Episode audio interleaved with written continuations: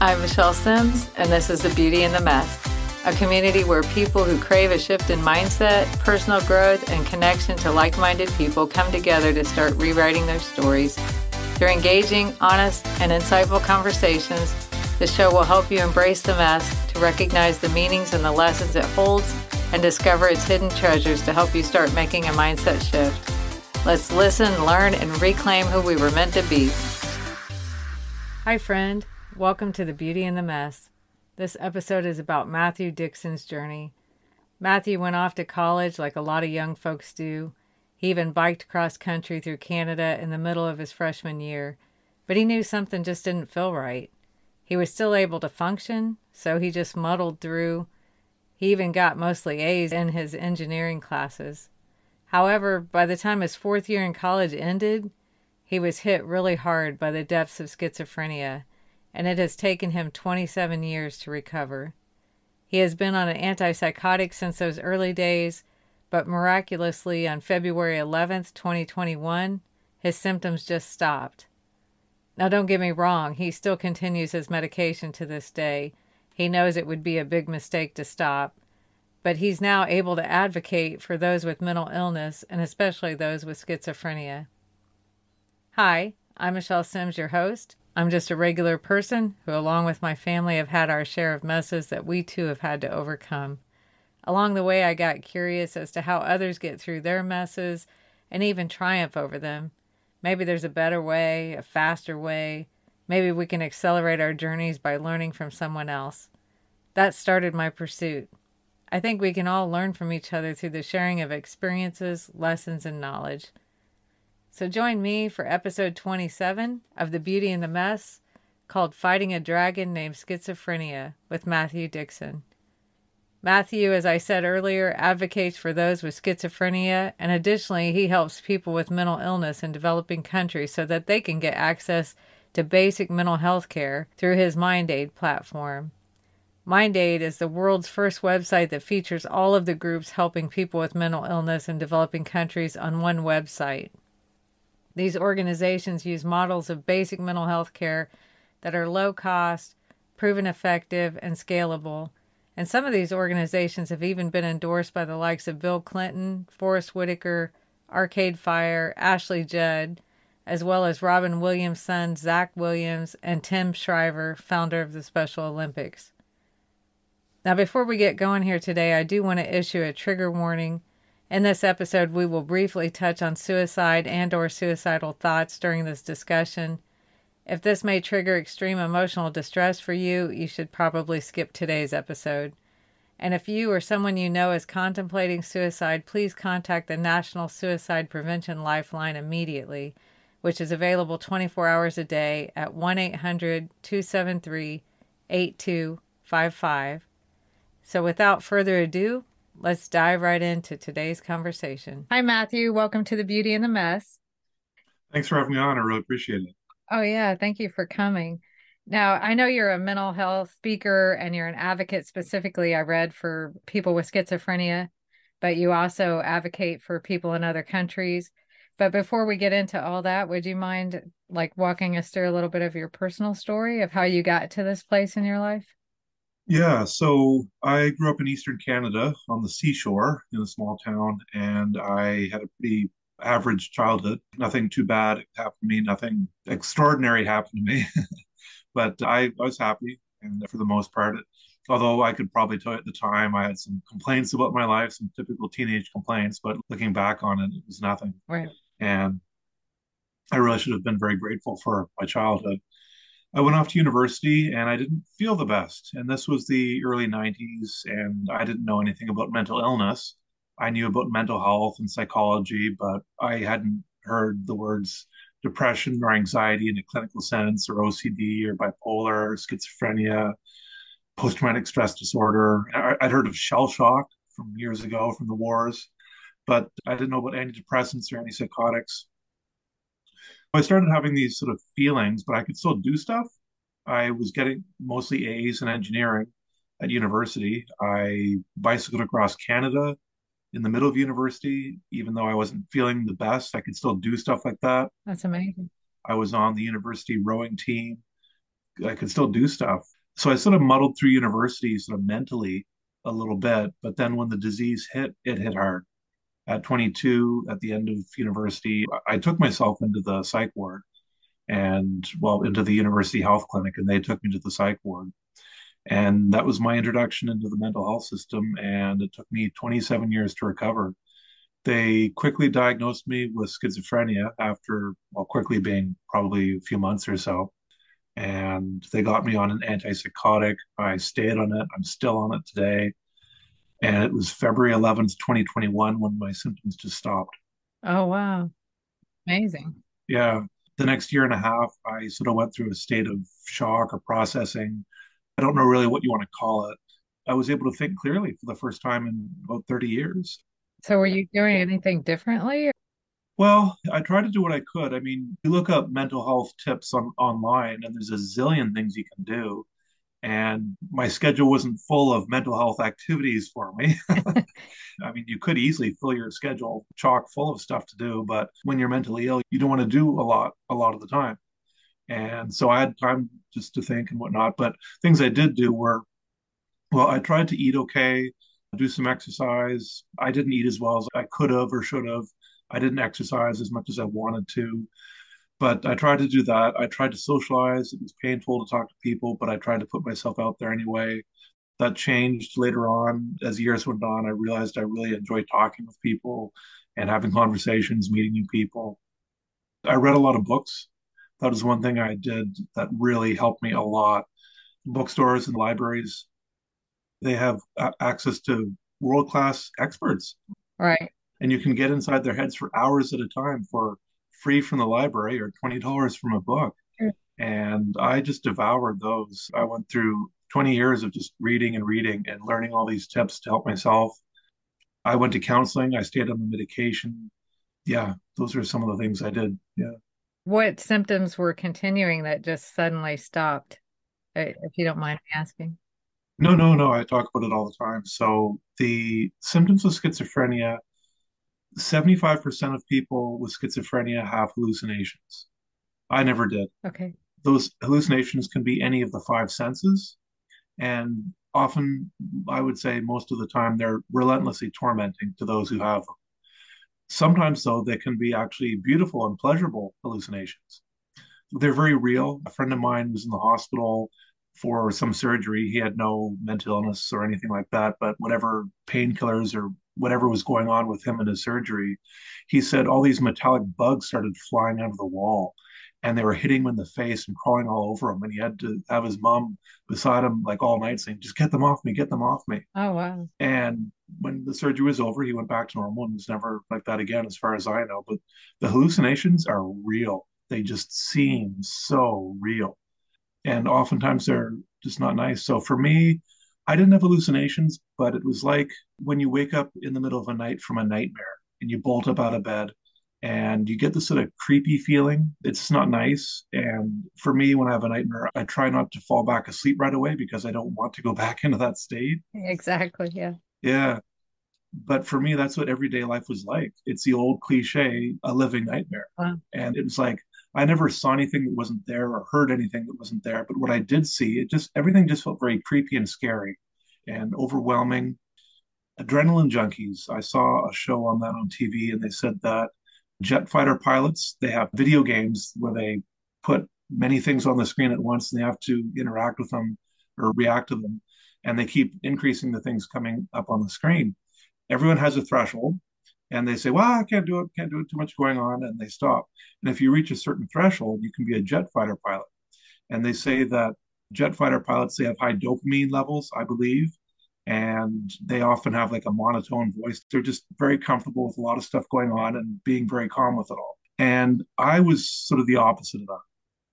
I felt like there was a million things going on, just completely bombarded by visual and audio stimuli, just too much going on. Wow. We all have the feeling sometimes of just, ah, too much going on. You feel like you're going to go crazy, sort of thing. Exactly. But that was what it was like for me all the time.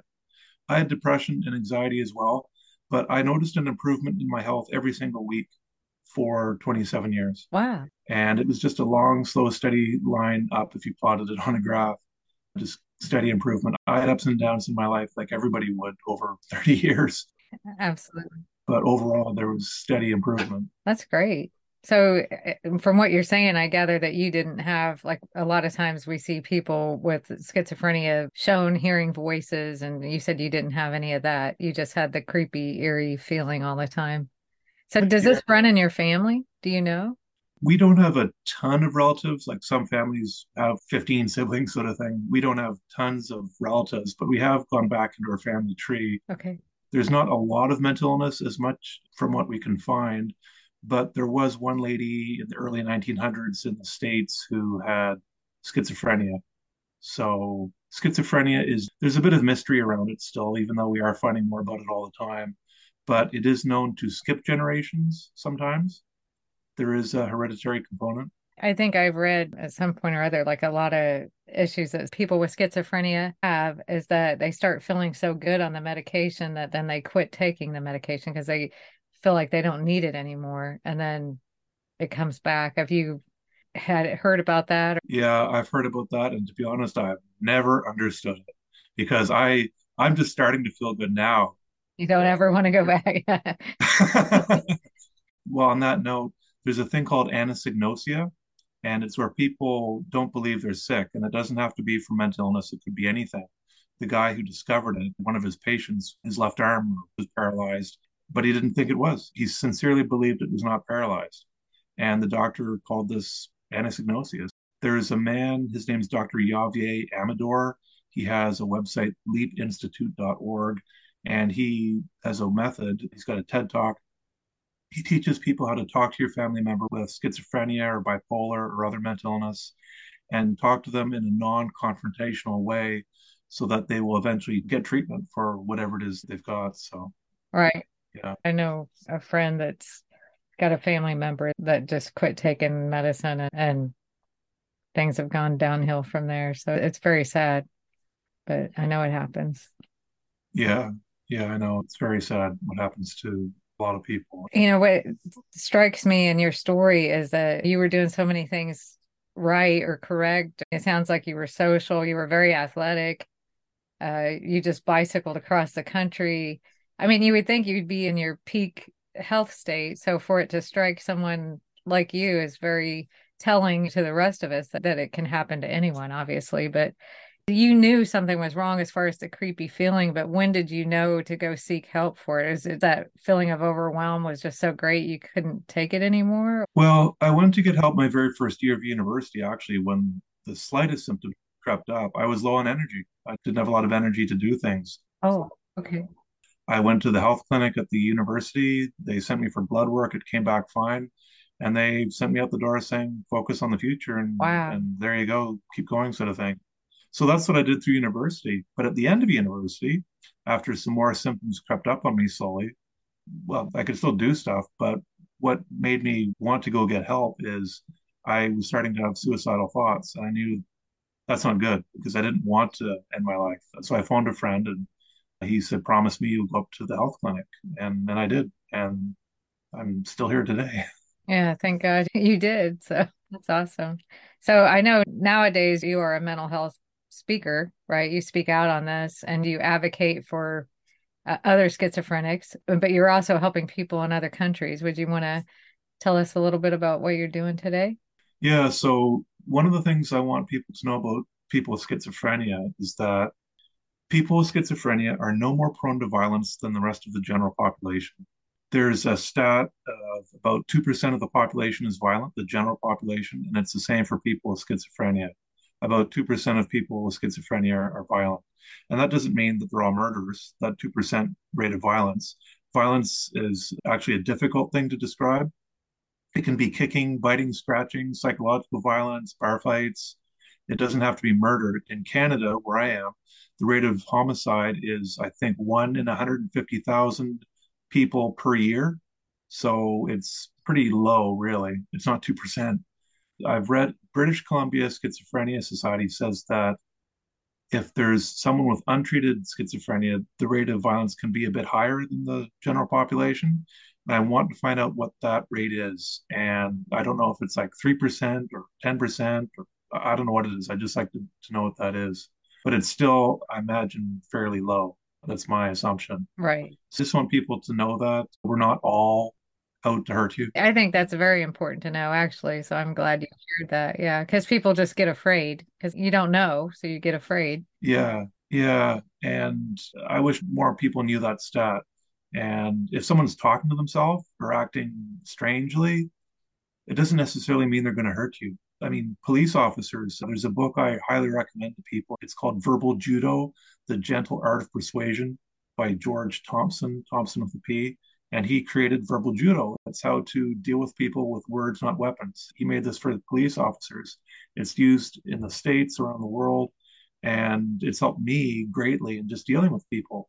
But he says in the book, the vast majority of people that police have to go and intervene with they can simply be talked out of their state. So many people don't want to hurt anybody. They just want someone to listen to them. Right. They have no one to listen to them. They're stressed. They're at their wits' end. They're alone. They feel unheard. He says so many people around the world have never heard words of kindness, encouragement, praise. And we feel so alone that way. And he teaches you how to simply, well, what he does is he says, stay calm, so often when people are upset, just they rise up to match the emotions. Just stay calm. Uh, when you're calm, it'll help de-escalate someone else who's upset and find out where they are mentally. You have to be able to read body language and have emotional intelligence. Find out where they are, their state of mind. Do they need a hug? Are they even listening to you right now? Are they happy, sad? Where are they? When you find out where they are, talk from their frame of reference, not yours. So often I would walk into a room and just start talking about what I had to say, not paying attention to where everybody else was in the room mentally. What kind of state were they in? Were they ready to receive what I had to say? Were they even listening to me? Did they know my mouth was moving? I like that. So I had read, prepping for this, I had read where one of your struggles was loneliness, and you just touched on that. Was that because people were fearful or was that just because you self-isolated like you you were afraid of people's reactions or why did you struggle with loneliness i guess well for one thing with what i had for mental illness is probably the same for a lot of people i remember thinking i could have all my friends and family everybody and i'd still feel like i was all alone right okay you could put every all 7.8 billion people on the planet in a massive field put me right in the middle and i'd say where is everybody okay, I understand that. Yeah. So, yeah, I worked in an office that was mostly just sort of solitary work on the computer. I was really terrified to be by myself. That was one of the things when I went into the hospital was I wanted to be I didn't trust myself. I wanted to literally be locked up so that I wouldn't hurt myself, so that somebody could watch me 24 7. So that fear of just not being in front of anybody visually, just where nobody can see me, even in the bedroom in your house or the kitchen, if no one else is there, it was scary in my worst years. And that fear stayed with me for a long time. It gradually, slowly went away. But I really didn't like being by myself. I myself, my personality, I don't really think I like spending time by myself. I like having people around, chatting with them, having fun. I'm not really a loner, although some people might describe me as a loner because I'm a bookworm. I can spend hours reading books and going on the internet learning stuff. But for people's reactions, I worked in an office for 20 years, the same office with people coming and going over the years. And I felt very comfortable telling someone new about myself once I could sniff them out a bit. You know, are they going to give me a hard time if I have mental illness or something? But if I quickly sniff them out, I wanted to just say it right off the bat. I've got schizophrenia. If I seem a bit different, that's why. and I really felt it helped to just break the ice and just get the elephant out of the room. Just just get it out of the room. It worked for me. I did that a lot. And no one really gave me a hard time. Later on in my recovery, I did have a bit of difficulty with some people, but I was able to handle it okay, although it was a bit scary. I was able to handle it okay. Plus, I grew up in the 80s, went off to university in the 90s. So, uh, social media didn't come around until I was about in my 30s. So, a lot of those friendships had just kind of gone on people are so connected, or at least you know where to find somebody, even though you may not talk to them a whole lot. Whereas back when I grew up, it was people just kind of disappeared. you might have their phone number, but a lot of times you just didn't know how to get a hold of people. That's very true. Or at least not as easily as it is now. Yeah. I, yeah, I don't know. It's just difficult. There's this book. It says, "Where is God when it hurts?"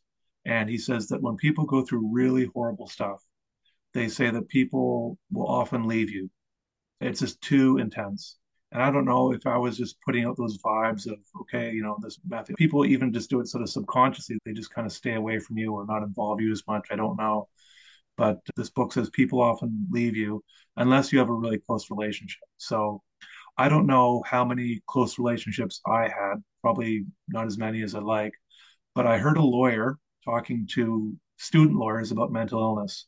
And he recommended to the students find someone you can share your highs and your lows with. And I think that's my advice too for people. It may be tough to find that. What I recommend is share a little bit about yourself. So often we're afraid to open up because of what people would think of us. But I find that if you share, I find a little goes a long way.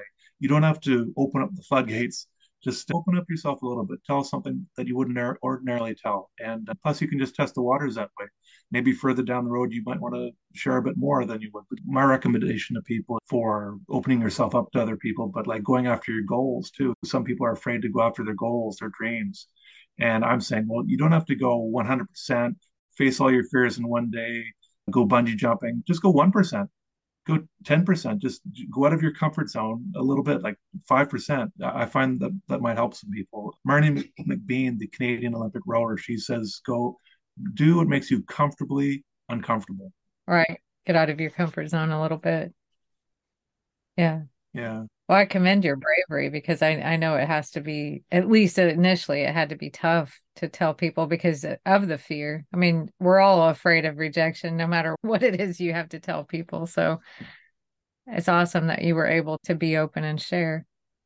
Thank you. Yeah, it's tough. I don't want to sugarcoat. I, I sort of have two audiences. For people going through mental illness, I know how difficult it is, and I, I don't need to explain to them how horrible it is. For them, what I want to tell them is that there's hope and that it seems impossible, but it isn't. You can keep going. Right. Navy SEALs are taught in their training that they are capable of 20 times more than they think they are. And people who attempt suicide and survive, many of them, it's well documented now, many of them instantly regret it. And when you think you're done, you're not. I call it hope beyond hope. When you've lost all hope. Yeah. Yeah. I think it's an old saying, but I use it. When there's no hope left for you, when you think you're done, you're not there's other things inside of you. I don't know what you want to call it, luck, chance, fate. There's other things that'll just keep you going for you. Someone said this the other day. If you feel disconnected from your mind and you just feel lost inside, remember that your mind might be disconnected, but your body is still showing up. Your lungs are still breathing, your heart is still beating, pumping blood through your body. It keeps going. Your body will show up for you when your mind doesn't. And I know other people have problems physically when their body might not shop for them. I thought that might be able to help some people. I just read that the other day. Oh, yeah, definitely. One of the statistics I saw, which I'm in the United States, so I was looking up in the United States and it said that one in five people suffer from a mental illness and one in 25 have a serious mental illness. So, I mean, it's very prevalent and we need to start talking about it. We need to start addressing it. And so I am thrilled that there's people like you who do. Yeah. Thank you. Thank you. Yeah, so you asked about the mental health in developing countries. Yeah. My worst year, a lady saw me walking down the street and she said I looked like I was walking through a world of flying glass. Wow. And I was like, yeah, thanks for acknowledging that and seeing that because that's how it feels. I felt like I was in a war zone. It was terrifying. Every step I felt might be my last. Wow. And you just put your head down like someone walking across a tightrope over shark infested waters. You put your head down. You can't go back. You can only go ahead.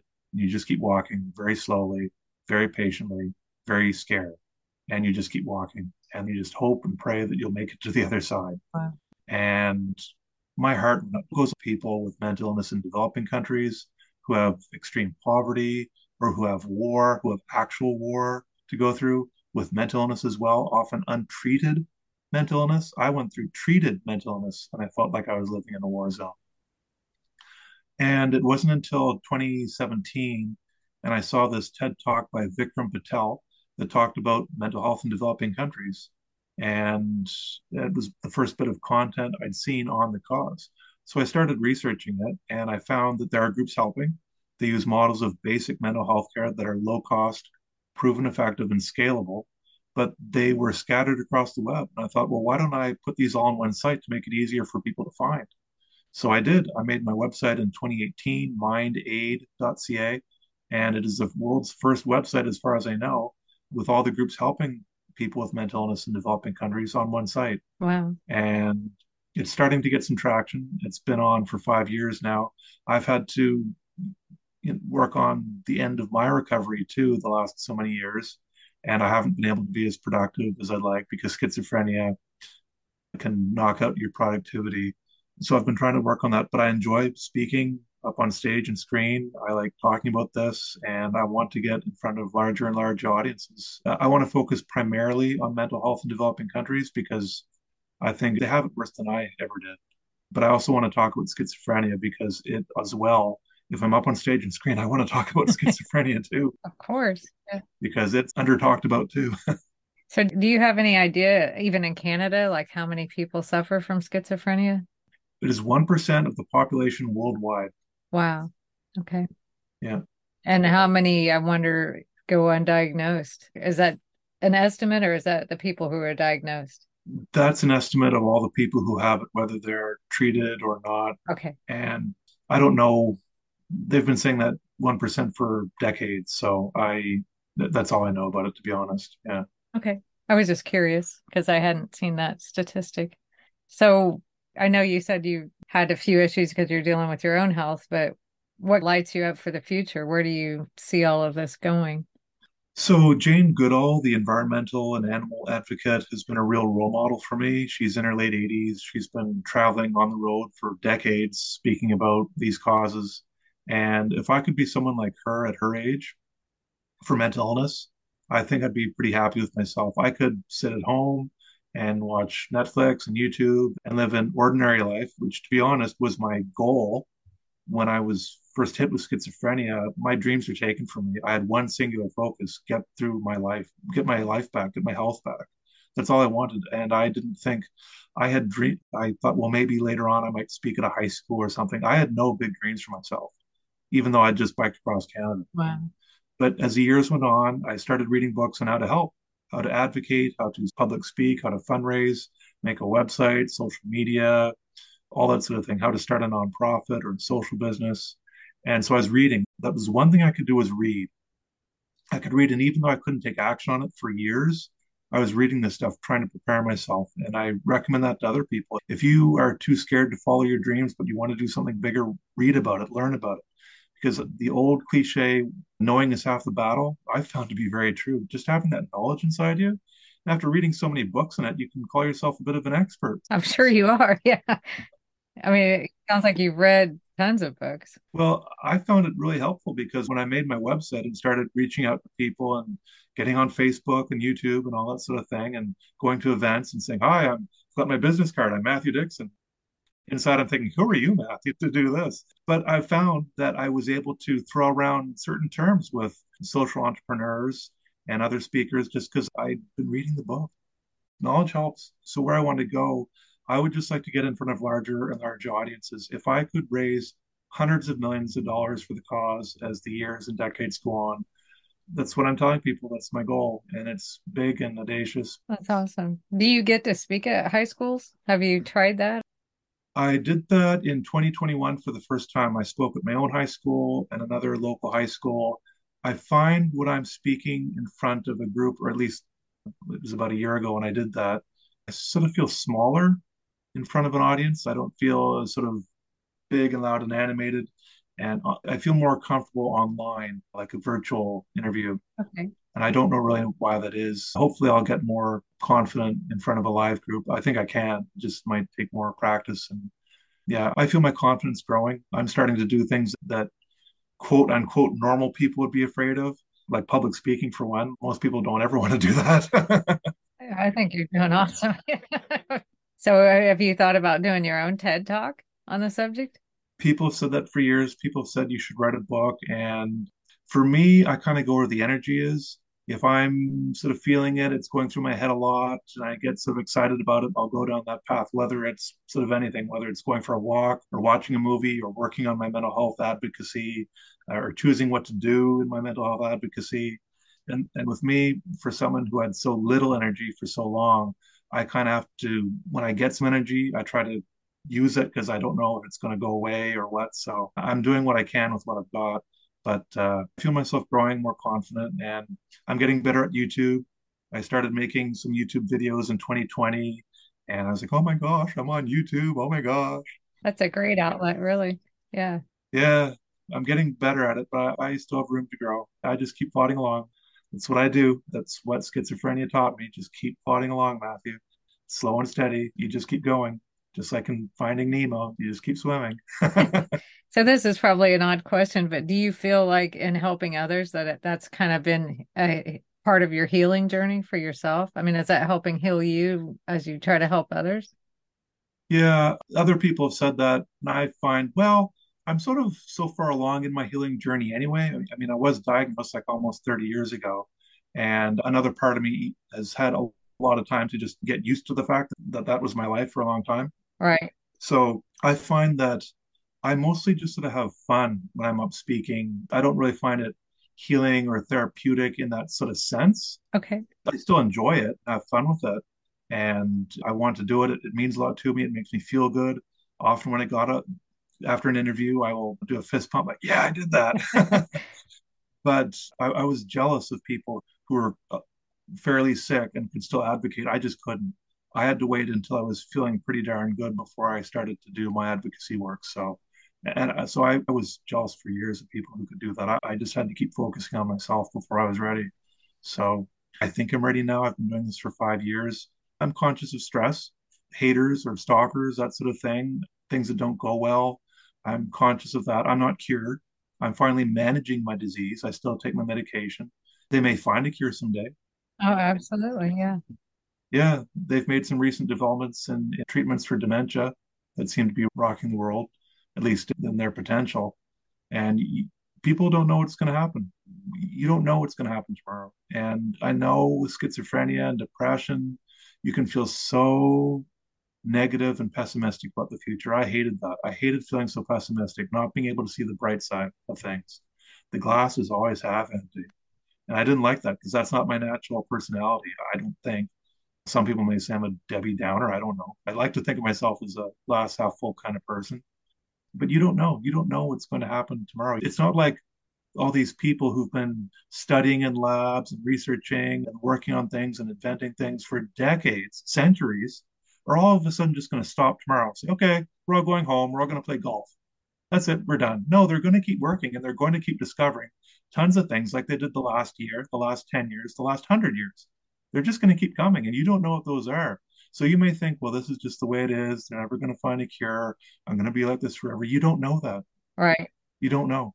You really just don't know. Well, I think you bring in awareness of the problem to everybody because there's so many people that could be listening to you, in any of your outlets, and not really even fully understand what's happening to them, but they listen to you and then they realize they need to get help and they can improve the quality of their life immensely so I think awareness is number one. And it sounds like you're doing a fabulous job of getting awareness out there.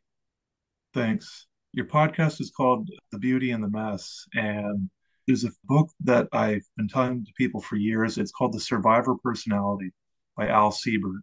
Oh, by the way, some of the books I mentioned here are other resources. I list them all on my website. There's a list of my best mental health tips there. Okay. This book, The Survivor Personality, he studied people who went through the Holocaust, natural disasters, cancer, alcoholism, all sorts of things. For decades, he studied them. And he found that when people got through something and actually not just survived on the other side, but flourished and thrived on the other side, he said they all said the same thing. They said what they went through was the worst thing. They said they would never want to go through that again, not in a million years. It was horrible. But it was the best thing that could have ever happened to them. They learn from it, they become stronger, they become more confident. And that's where I'm starting to reap what I've sown.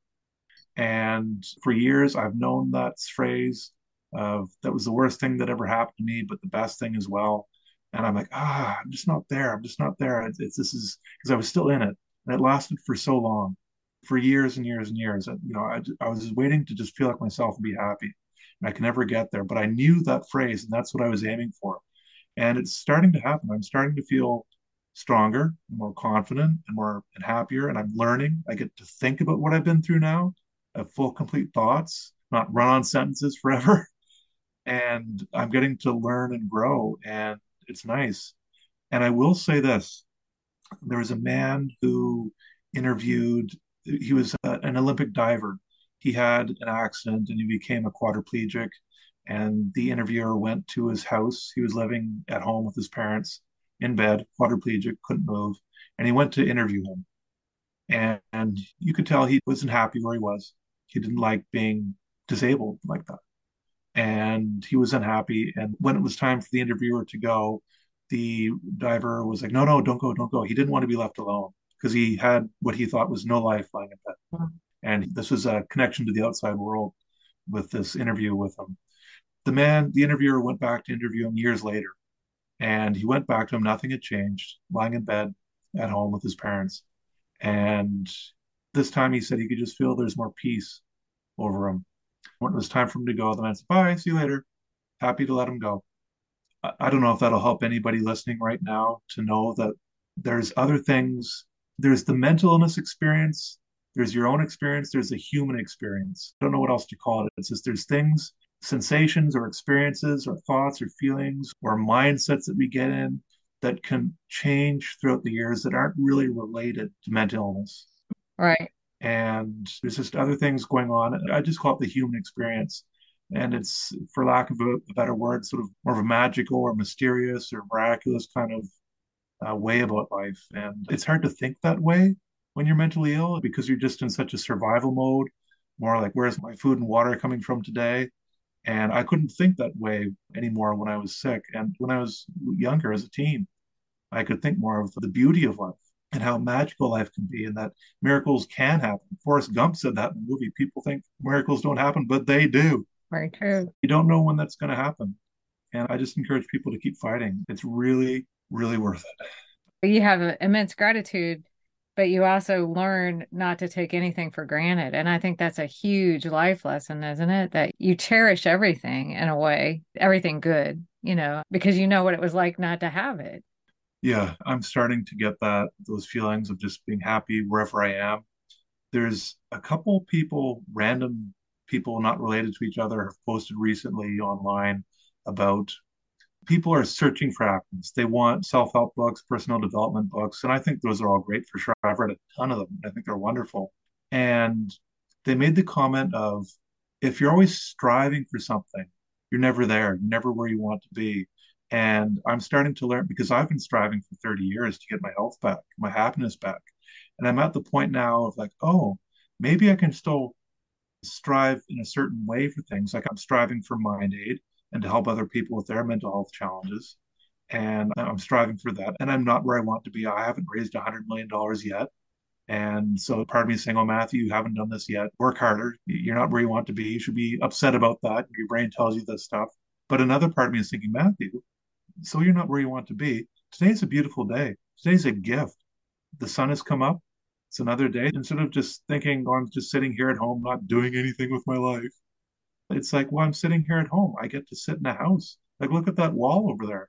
I can find entertainment in looking at paint on the wall. Right. I couldn't. I couldn't for so many years. And it's like a lady who was bedbound. She said, I have to make an adventure of my life. And a spider walking across the window to me is a big adventure. And you have to be happy with that.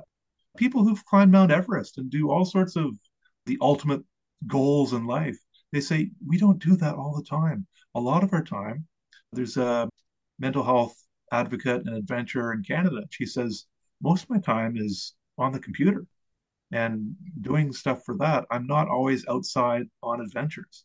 Most of the time, I'm not on adventures. Well, I would say that in a way, you've climbed your own Mount Everest. I mean, if you look at how far you've come and everything you've overcome, you've climbed your own mountain in a sense. Yeah, yeah, I know. It literally felt like I was fighting dragons, like literal fire breathing dragons for a long time, like in a movie. Literally felt like I was in a movie. People watch movies of people fighting dragons. They pay money to see that, like the Lord of the Rings and whatnot.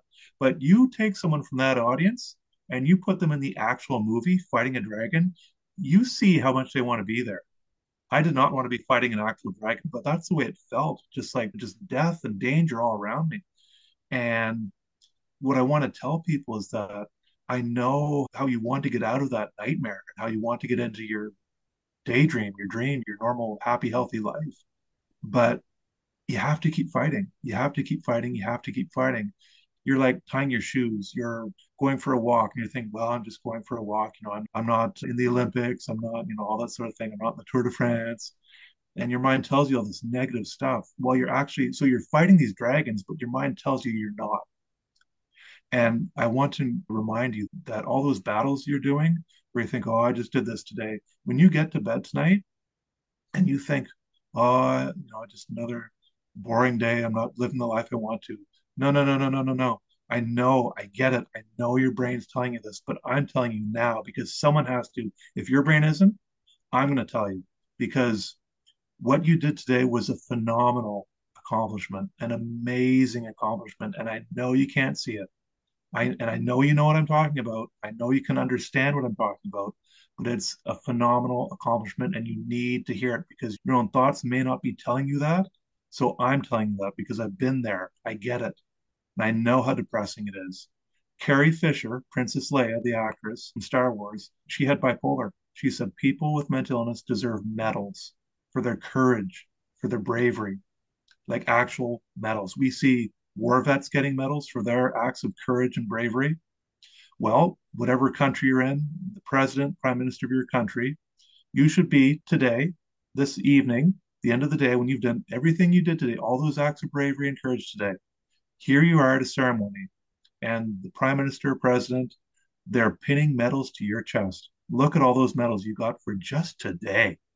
And tomorrow, the same thing. The next day, you will get medals all the time. You are climbing Everest every day. Exactly. You do deserve to plant that flag at the top of the mountain and see that beautiful view and get all the recognition and praise instead of being put down. We're paying more attention to people with mental illness now and people who are homeless and other people who've been neglected, indigenous, are making more strides and treating them better because we've so many people have been put down. So many minorities have just been treated horribly, mental illness being one of them.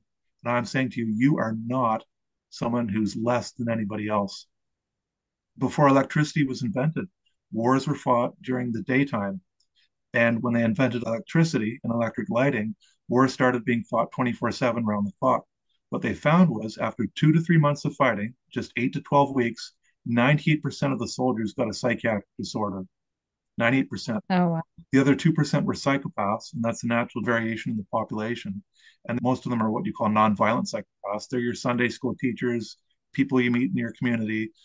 They don't do anything bad, but given the opportunity, they can kill somebody and be okay with it. But 98%, just eight to 12 weeks. So all these tough people, all these Navy SEALs, what they do now in the Army is they put you into war, then take you out. They give you a break. Then they put you in, then they take you out. And that way they don't get psychiatric disorders. So all these tough people on TV who you're thinking, well, I can't be like them. I'm not an ABC. I'm not this rugged Dwayne Johnson kind of character. Dwayne Johnson had depression, by the way, years ago. And I want to remind you that they're just all these tough people are just weeks away from being in the same condition as you. Just a matter of weeks, days with the right kind of negative, destructive environment. Right. Right. Not weak. You're as normal as the rest of us. I'll go back to Forrest Gump again. Forrest Gump's mom to Forrest. Forrest, you are no different than anybody else. Right. Absolutely. Well, I think you have a beautiful message to share. So thank you for sharing it with us today. You're welcome. Would you want to share a few of your mental health tips that are just general mental health tips? I mentioned some of the main ones already. Mark Divine, he's a Navy SEAL. He's got a book called Unbeatable Mind. That's another book I recommend to people. Dr. Daniel Amen, he's a leading brain scientist in the States. Yeah. He's got a ton of books out. He has the Brain Warriors Way music program. I have it on CD, it's on Amazon and iTunes, I think. And it's got songs for creativity, for focus, for relaxation, for anxiety, for all sorts of things. Oh, wow. I've been listening to that for years. I mostly just have the CD on in my car, but I recommend that to people. It just helps for overall brain health. And uh, check out my list on my website, the list of my best mental health tips. That's got other stuff there. That's got tips for schizophrenia, Lauren Kennedy. She's a YouTuber in Alberta, Canada. She's got a Living Well with Schizophrenia YouTube channel. I'm really impressed with her. Students with Psychosis in the States. Cecilia McGough. She has a TED Talk called I Am Not a Monster, Schizophrenia. She has student advocates with people with schizophrenia around the world. Wow.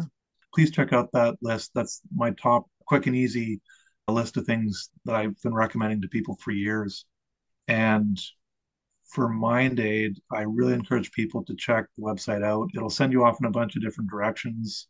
And my website software tells me people spend about eight or nine minutes per visit on the site just checking things out. So people can spend a fair bit of time there just looking at other things. Some people are kept in chains with mental illness, tied to a tree, tied to a bed. They estimate hundreds of thousands in 60 countries. There's a platform called hashtag break the chains where people can go sign a pledge. They're looking for 20,000 signatures. That's an easy thing you can do. Share social media posts. I have 10 nonprofits in the donate section of MindAid that you can donate to for as little as $3 a month, $5 a month, $10 a month.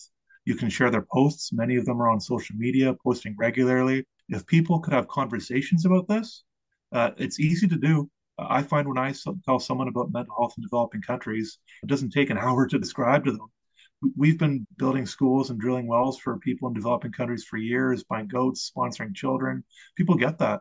Just throwing, oh, yeah, well, what if they're mentally ill? Well, people get that in a second. And well, okay, okay, I get that. Never really thought much about that. And send them to MindAid or some of the other websites on my site. There are people helping. There are people who've been helping for years helping thousands of people get their mental health back. And I'm just wanting to reach larger and larger audiences. If people want to have me speak, I'm open to speaking on podcasts, at your events, for your business, your nonprofit, your school, wherever, virtually, in person. I'm wanting to speak about this a lot. I think it's wonderful that you are. That's great. Yeah. So thank you for all that you're doing. Thanks. Oh, you're welcome. and I'll definitely put your website and any of your links that you give me in the show notes for people to to be able to contact you or reach out to you or go to your website or whatever they choose to do. I do have a quick question. In the countries that you were talking about where they're literally chaining mentally ill people up, are things getting any better yet? Is it just a lack of knowledge, a lack of understanding, or a lack of treatment, or why are they doing? So yeah, well, you'll read different things. I've never left North America. I've mostly just been in Eastern Canada most of my life. So I haven't been to these places, but you'll read different things. Like they say in some countries, uh, people with mental illness are actually treated as geniuses, they're respected highly. And then you also read about people in some countries where they think they're possessed by the devil, sort of thing, and they're shunned from their family okay. and not treated well at all. So I don't know uh, so you read different things like that, but there are over 270 million people in developing countries with no mental health care. And the experts say that number is probably lower than it really is. So it's a vastly under resourced cause, but there are ways to help. And these groups are helping. They've helped thousands of people, but there are hundreds of millions of people to help. So I'm encouraging social entrepreneurs to start their own nonprofit to get more people on the ground helping deliver these models of basic mental health care and people just sharing, talking about this. I mean, UNICEF, everybody knows about UNICEF and all these large humanitarian organizations. All these names are commonplace. Right. You have Strong Minds, for example, or Find Mind, Basic Needs US, or Partners in Health, all these other groups helping people with mental illness in developing countries.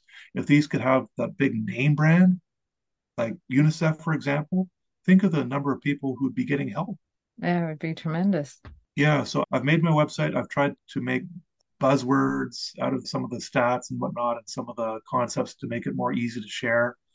And I'm more of a promoter for the people doing the work. I may have my own nonprofit someday, having people on the ground delivering basic mental health care. But in the meantime, I want to promote those already doing work and building their capacity because these models are proven effective. And the World Health Organization is trying to figure out the best way to roll them out to the masses. I think people should know about them because what we're actually talking about mental health now because of COVID. Right. Really? It's really finally brought it out? Well, if there was ever a chance that mental health in developing countries could go bigger, this is the start of it.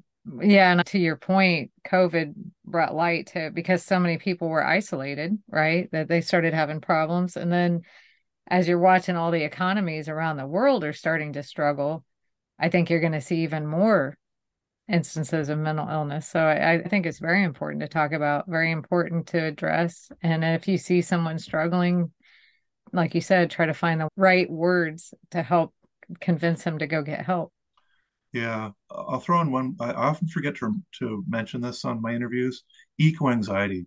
I've got uh, on my list of my best mental health tips. There's some resources I've made for eco anxiety, and a lot of people are stressed about the fate of the world. But I've found a couple books that have helped me immensely and just making me feel more at ease with okay. Anyway, I encourage people to go check that out. My resources on eco anxiety because there's not a lot of information on that online. There's not a ton of books. What is it? Eco anxiety or climate anxiety. Uh, people worried about the fate of the planet. Yeah. Oh, okay. Yeah, the environment. Yeah. Okay. Yeah. Okay, I hadn't heard of that term, so I was surprised. Yeah, there's a lot of people going to counselors with this, you know, stressed, anxious about what's going to happen.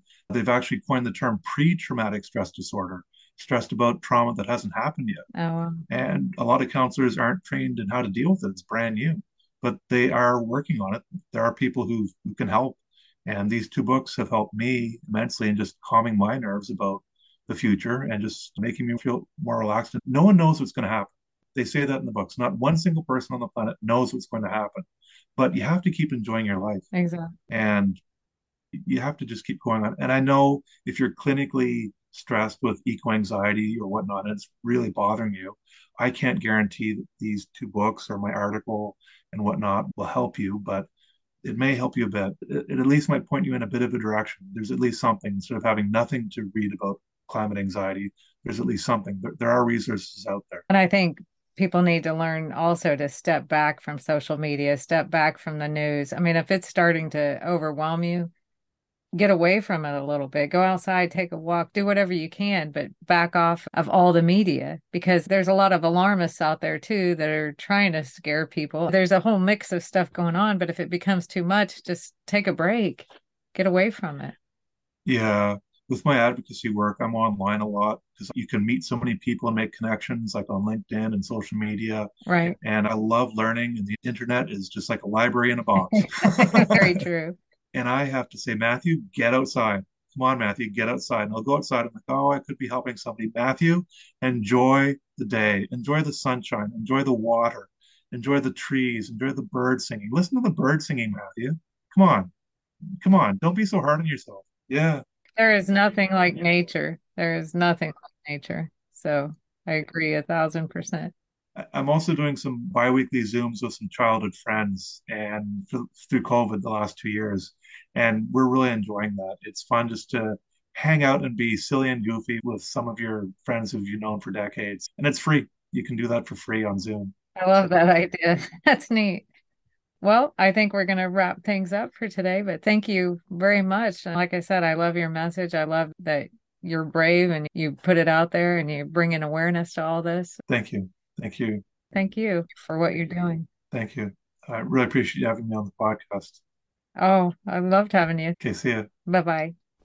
As we wrap up today's episode, I hope Matthew sharing his journey has helped you in some way. A couple of things stood out to me throughout our conversation. I love Matthew's bravery and his passion. He has overcome more than most of us will ever have to go through, and yet his passion and his purpose are devoting his life to helping others with mental illness and schizophrenia, no matter where they are in this world. Secondly, I think Matthew painted a vivid picture for those of us who don't suffer from mental illness by talking about battling the dragon. I could envision it as he talked about it. I can't imagine the fear or the pain involved, but as he said, you just have to keep going. I think he also made some excellent points of not being afraid of people with mental illness they just want to be loved and heard like everyone else. And he also talked about the importance of staying on your medicine with something as serious as schizophrenia, even if you think you are cured and the symptoms have stopped. Obviously, never stop a medicine or change your treatment plan without consulting your doctor. As always, I hope this episode helps at least one person. And with that, I hope you have a blessed week, my friend. Thank you for listening to The Beauty in the Mess. If you enjoyed what you heard, please share it with a friend.